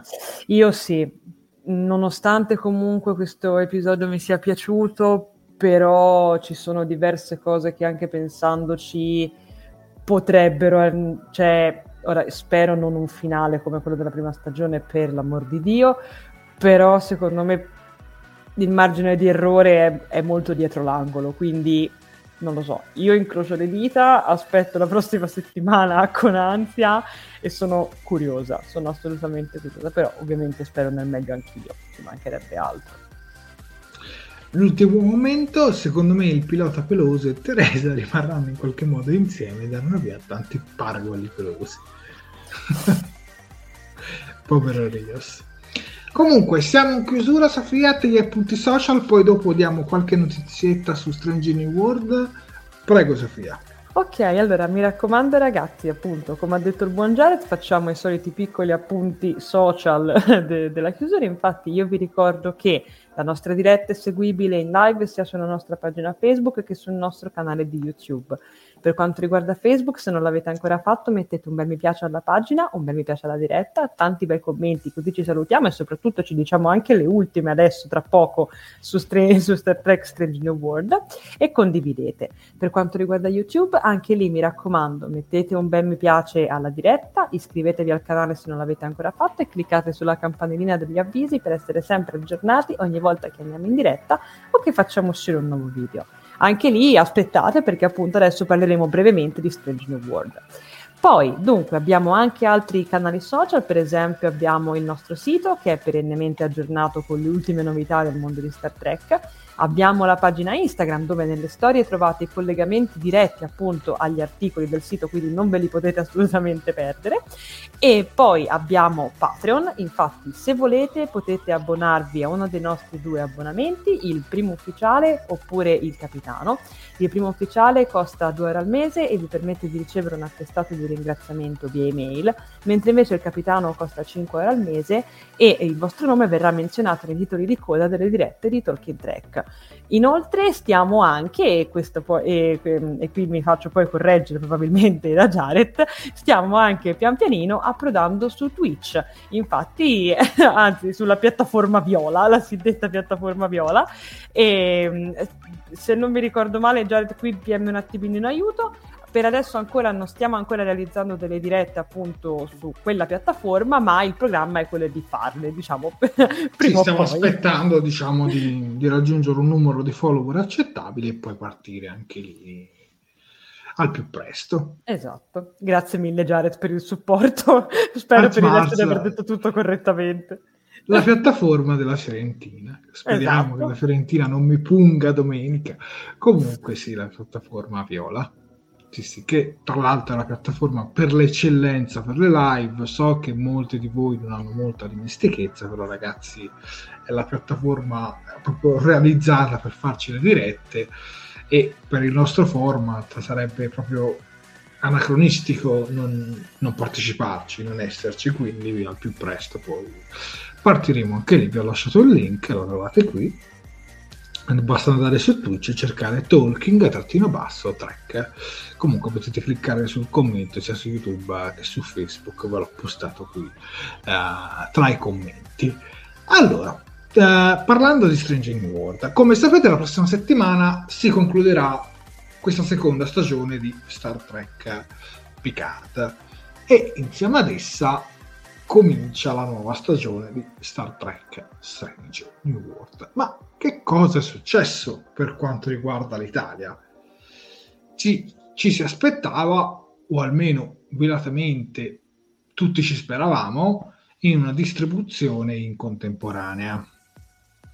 O almeno diciamo che il disclaimer di eh, Paramount Plus o o comunque di tutte le pagine di Star Trek pubblicavano un trailer, un teaser e sotto arrivava il commento con scritto uh, la serie è distribuita esclusivamente negli Stati Uniti, nei paesi nordici e bla bla bla, una serie di paesi e poi diceva ulteriore disponibilità internazionale sarà rivelata più avanti, successivamente, prossimamente, come la vogliamo diciamo intendere e lì dicevamo, vabbè, però parlano di disponibilità internazionale, magari sarà inteso un po' come un qualcosa in contemporanea, perché comunque fino ad adesso, esclusa Prodigy, le abbiamo viste quasi tutte in contemporanea. È vero, anche la prima stagione di Lower Decks non arrivò proprio in contemporanea, arrivò un po' di tempo dopo, arrivò tutta insieme su Amazon Prime Video, però la, però lì si parlò insomma di problemi legati al coronavirus che fecero slittare l'accordo. Quindi aspettarsela in contemporanea, ragazzi, non è sbagliato, cioè detto onestamente, cioè tutti ce l'aspettavamo in contemporanea e anche noi ci speravamo, però ufficio, ufficialmente non c'era stato detto, ecco, c'era soltanto scritto che ulteriore disponibilità sarebbe stata rivelata più avanti. Quel più avanti è arrivato perché al momento pur non, es- pur non essendoci diciamo, dichiarazioni ufficiali, Track Movie ha confermato che la serie uscirà in America Latina, in Australia e nei paesi nordici per la prossima settimana, debutterà persino in Nuova Zelanda e in India, però per quanto riguarda l'Europa c'è da aspettare Infatti loro hanno scritto che nei paesi europei e in Inghilterra la serie arriverà man mano che la piattaforma di Paramount Plus verrà rilasciata. Il debutto di, nel Regno Unito è previsto per quest'estate e si suppone che verrà annunciata una data nel prossimo futuro. Ovviamente noi siamo molto legati dal Regno Unito perché tutto passa da lì, detto onestamente, nella distribuzione. E poi hanno anche scritto per quanto riguarda invece l'Italia, Germania, Svizzera e Austria bisognerà aspettare qualche mese di più sostanzialmente dicono che dovrebbe uscire entro la fine dell'anno, sempre sulla piattaforma di Paramount uh, Plus, quando sbarcherà sostanzialmente in Italia.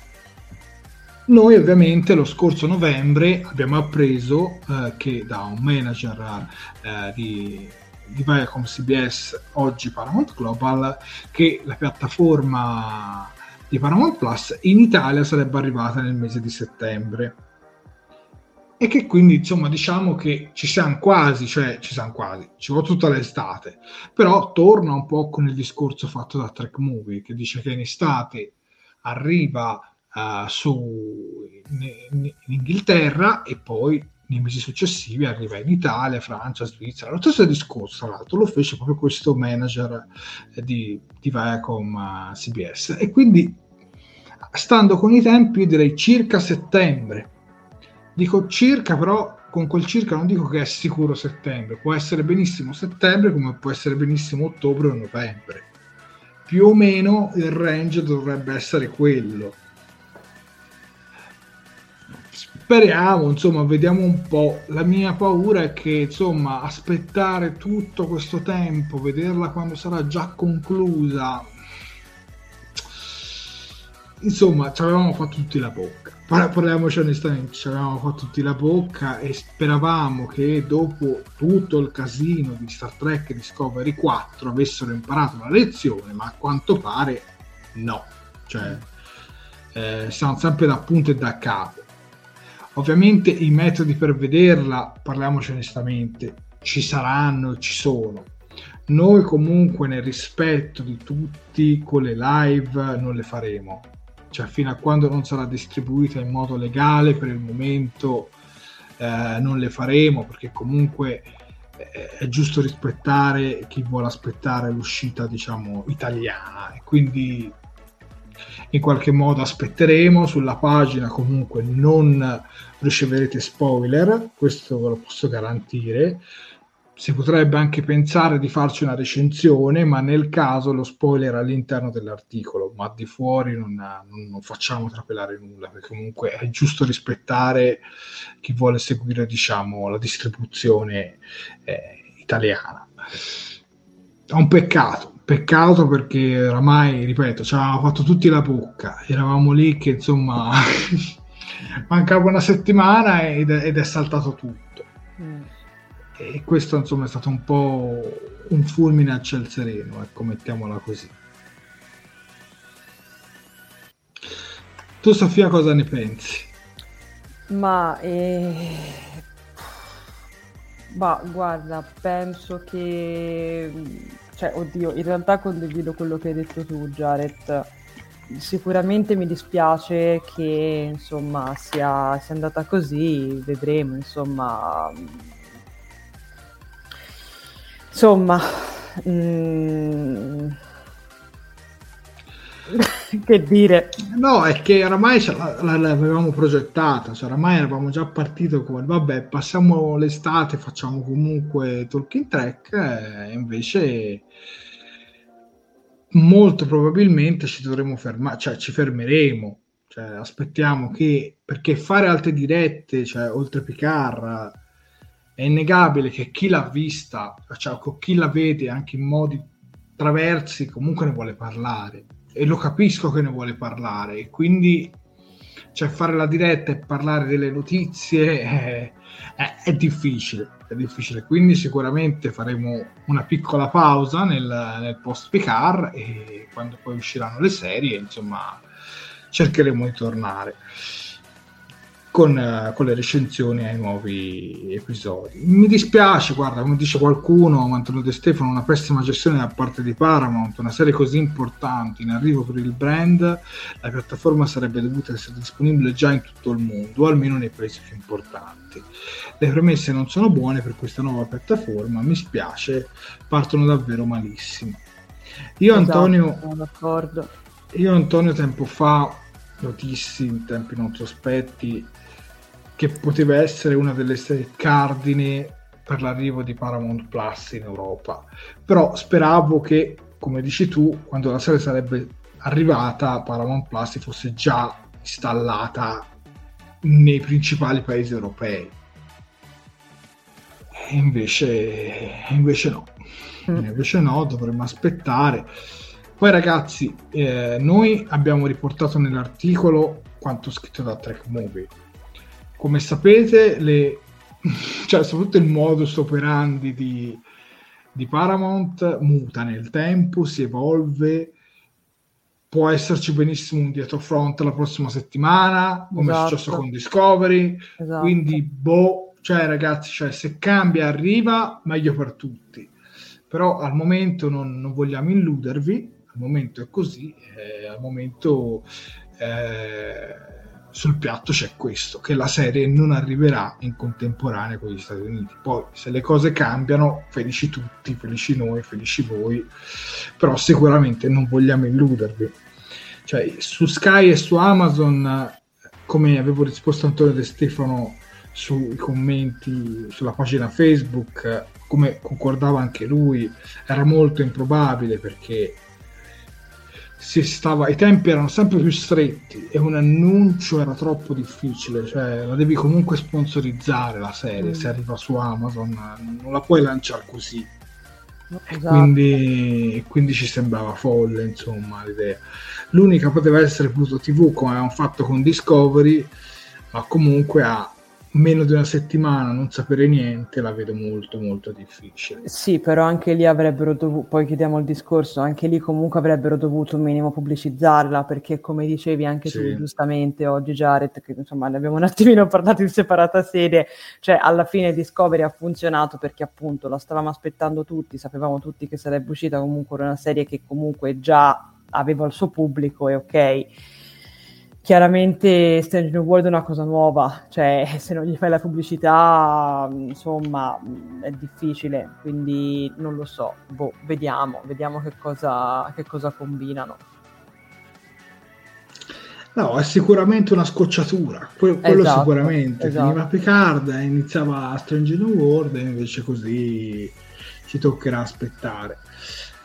Sappiamo comunque che in estate uscirà Star Trek Lower Decks e Star Trek Lower Decks uscirà su Amazon Prime Video, quindi su quella non ci dobbiamo fare, diciamo, paura, non dobbiamo avere, diciamo, terrore psicologico. Ecco. Star Trek esatto. Lower Decks uscirà su Amazon Prime Video, però attenzione perché anche Amazon Prime Video hanno garantito la seconda e la terza stagione di Star Trek Lower Decks, cioè di, seconda di Picard e terza di Star Trek Lower Decks, non l'intera serie. Mm. Cioè, per il momento questo è quello che si dice, quindi è probabile che quando arriva Paramount Plus il piano è spostare tutto lì. Quindi a, a me dispiace, cioè, eh, la cosa di riabbonarsi a un'altra piattaforma, ma una vicenda che ha sempre un po' diviso gli spettatori di Star Trek, no? perché ci siamo veramente abbonati a tre piattaforme, tra l'inizio Discovery su Netflix, poi Picard su Amazon Prime Video, poi vabbè c'è anche Pluto TV, Pluto TV era gratis, però, però con la pubblicità, però insomma ad ogni modo cioè per quanto Paramount faccia storcere il naso, però vediamola così, quando si sarà insediata nella nostra nazione, in futuro serie, vec- serie vecchie, presenti e future non avranno mai più problemi, saranno sempre lì esatto. e quindi non, quindi non ci dovremo fare più paranoie. Molto probabilmente, cosa che non diciamo spesso ma che dovremmo dire, anche le serie su Netflix di Star Trek sono destinate ad andare in scadenza. Mm. Cioè, si trasferiranno su, su, Paramount Plus. D'altronde Disney Plus insegna. Cioè, Disney Plus si è preso tutto quando, quando si è insediata, ha spostato via The Walking Dead, si è preso tutta la roba della Fox, si è preso veramente ogni cosa e quindi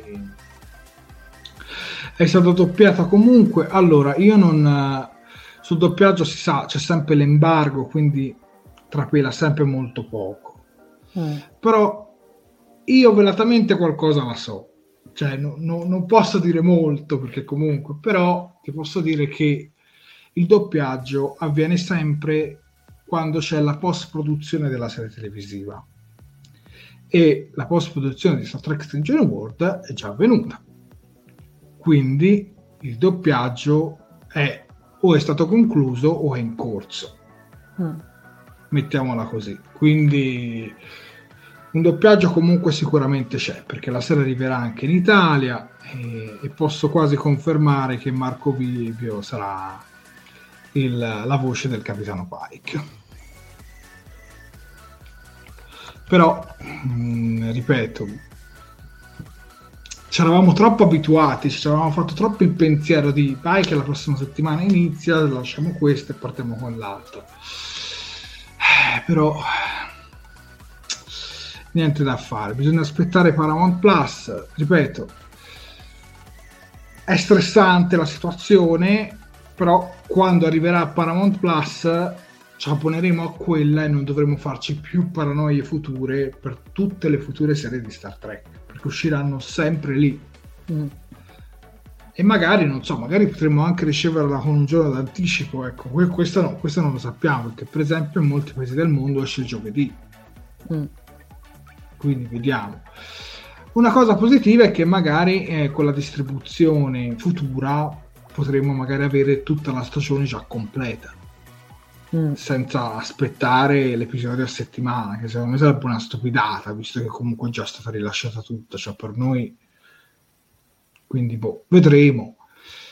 Nel caso, se verrà rilasciata tutta, li decideremo, insomma, se fare una diretta su ogni episodio o farne una unica sull'intera stagione. Vedremo, comunque vedremo con, uh, con l'evolversi degli eventi. Perché sicuramente sappiamo il modo operandis di, di, di, Paramount e sappiamo come sanno smentirsi anche da una settimana all'altra. Mm, esatto. Mi, però mi dispiace, cioè mi dispiace sia per noi sia per voi che la stavate aspettando. Cioè. Io quando ho fatto il corso di doppiaggio avevano già i copioni in italiano, molte serie ancora non uscite. Ci dice Manuel Lizzo. Vabbè, comunque non è il segreto di Pulcinella, cioè che le serie vengano diciamo doppiate e tutto l'adattamento viene fatto durante il periodo di post produzione venne anche un, una persona esperta qui a parlarne ciao Marcello e quindi direi insomma che non è un segreto di Pulcinella poi tutte le serie di Star Trek sono state doppiate quindi oddio beh, i short tracks della seconda stagione sono stati soltanto sottotitolati e Star Trek Prodigy dobbiamo ancora vederla, però sul doppiaggio sono ottimista, ecco, mettiamola così. Sono sicuro che ci sarà. Però, insomma, oggi è una giornata un po' così. Ci hanno mostrato la sigla che a me è piaciuta molto. Cioè, è un po' un tema della, della serie classica molto più avventuroso. Mm. Ora ve la mostrerei, però per motivi di copyright eh, non possiamo farlo però la trovate sul nostro sito, sull'ultimo articolo, basta che andate su talkingtrack.it ed è proprio il primo articolo che è quello che poi parla anche della distribuzione. Boh, restiamo in attesa insomma di sviluppi e, e vediamo. Comunque i nostri appuntamenti con Talking Track non si concludono qui perché la prossima settimana saremo presenti con l'ultimo episodio della seconda stagione di Trek Picard che poi andrà a concludere un po' questo ciclo ma esatto. qualche giorno prima ovvero il mercoledì saremo ospiti di Nerd Caffè Live saremo ospiti loro dove affronteremo il tema di Star Trek in tutte le sue varie sfaccettature e saremo presenti nei loro canali ora ovviamente con l'avvicinarsi della diretta vi passeremo tutti i link per collegarsi. L'appuntamento è a mercoledì prossimo alle ore 21.30. Un orario un po' insolito per i nostri canoni, però sarà sicuramente un appuntamento da non perdere. Giusto Sofia? Esattamente, assolutamente sì. Bene, se è tutto io vi auguro una buona notte e ci rivediamo come vi ho detto, mercoledì prossimo alle 21.30 sul canale YouTube o Twitch, perché la distribuiscono ambedue le parti di Nerd Cafe Live, e venerdì prossimo alle 23.20 sui nostri canali di Talking Trackers, Facebook e YouTube. Buonanotte a tutti. Buonanotte.